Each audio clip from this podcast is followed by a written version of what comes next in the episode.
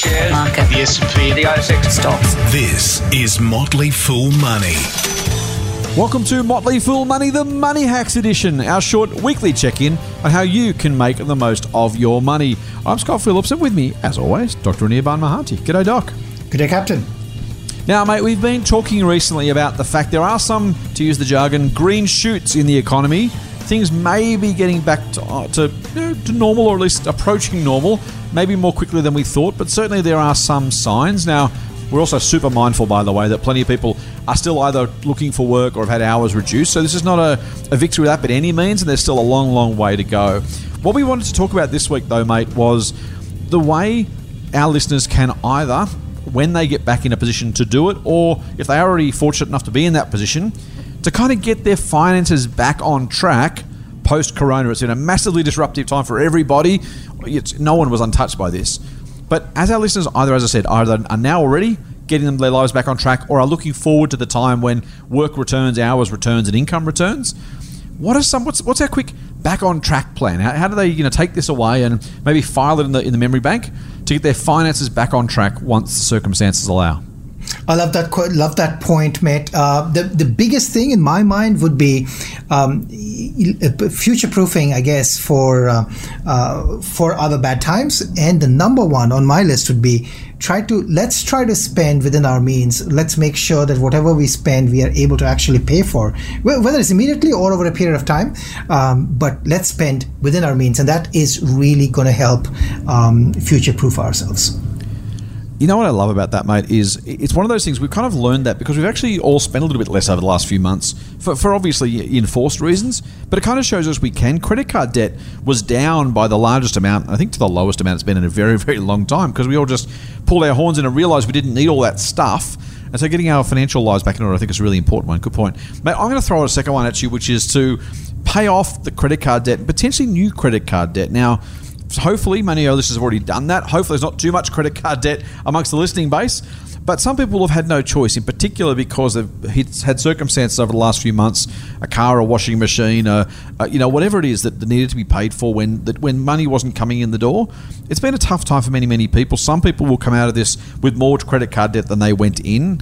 And so, you know, uh, this is kind of obvious in one sense, but as a kind of a call to action for those listeners, we're just going to say, hey, just really, really double down on trying to get rid of that debt as much, as quickly as you possibly can, right? Get yourself back to normal, get yourself back to being debt free as quickly as you possibly can. So once you've worked out your spending, as Doc says, really, really double down on how you can keep that spending really, really tightly under control and get rid of that credit card debt. Don't make it a new normal because it's so easy to do. What's I next, love, mate? I love that one. And, and related to that, you know, what I would say is uh, if you have been lucky this time to not be too affected, um, then, you know, and, you, and, and you're not too affected and you didn't have a rainy day fund, you got lucky in many ways. This is the Yeah. perfect time to start a rainy day fund. If you were unlucky, Right. but you did have a rainy day fund and you have depleted it, you now know how valuable the rainy day fund is. And therefore, it is, again, uh, you know, it's incumbent on us to make sure that we have that rainy day fund.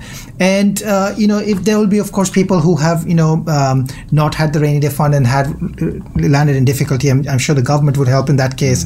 But again, all of those, let's start to replenish, let's start to build that rainy day fund. Let's make sure that we have uh, the means and ability to survive uh, for at least a few months, you know, three to six months if possible. Uh, that would make life easier for everyone. Yeah, super important, mate. There's something about you know, it's like you know when you when you crook and then you get better. The first day of being well again, it is like all the colours are brighter, life feels better, and you kind of appreciate health. A week later, you kind of never do, right? So this is absolutely the time, as you say. Now's the time to think about that crisis and go. You know what? While it's still fresh in my mind, let's make sure I'm ready for the next one. So that, that's really cool. Um, speaking of which, the last one is is kind of turning all of this stuff into a habit. Now we know habits are really really hard to make. They're also hard to break, particularly the bad ones. Uh, trust me, I know. Um, it's really really important that you and this is make saving and investing a habit. Right, start by paying yourself first. Put some money aside, as you say, the rainy day fund first. Absolutely, you want to make sure you've got that cash at the ready if you want it. But then investing, literally, you know, trying trying to reset. You know, they reckon that, that the best time for, for women to create new habits, for example, is when they're pregnant, right? Because their bodies just kind of give them that opportunity. They really are going through a hormonal change that really lets them kind of reset some of those things. Now, we don't necessarily have that opportunity, certainly as blokes, but in general, But a crisis like COVID is an opportunity to say, actually, how do I want to live my life in general going forward? And particularly for our case, how you can want to run your finances moving forward. And this is a great, great opportunity for you to say, I'm going to make this a habit. I'm going to come out of this. I'm going to pay myself first. I'm going to put a, an amount of money aside every time I get paid. Put it in a separate account. Invest that money in. We think shares, but in any just some some quality asset. Any quality asset's probably okay because it's better than nothing. But certainly we think quality shares are a great way to do it because again that habit over time will we think we're very very sure make you much much much better off. Doc, that is our back on track financial plan. Hopefully, that helps some of our listeners now and in the future as they get back on their feet and get ready to take control again of their financial lives given circumstances improving. In the meantime, see you next time. Fool on. Fool on. The Motley Fool and people appearing in this program may have positions in the companies mentioned. General advice only. Please speak to your financial professional to understand how it may pertain to your situation. Subscribe to the free newsletter at fool.com.au forward slash triple M. The Motley Fool operates under Financial Services License 400691.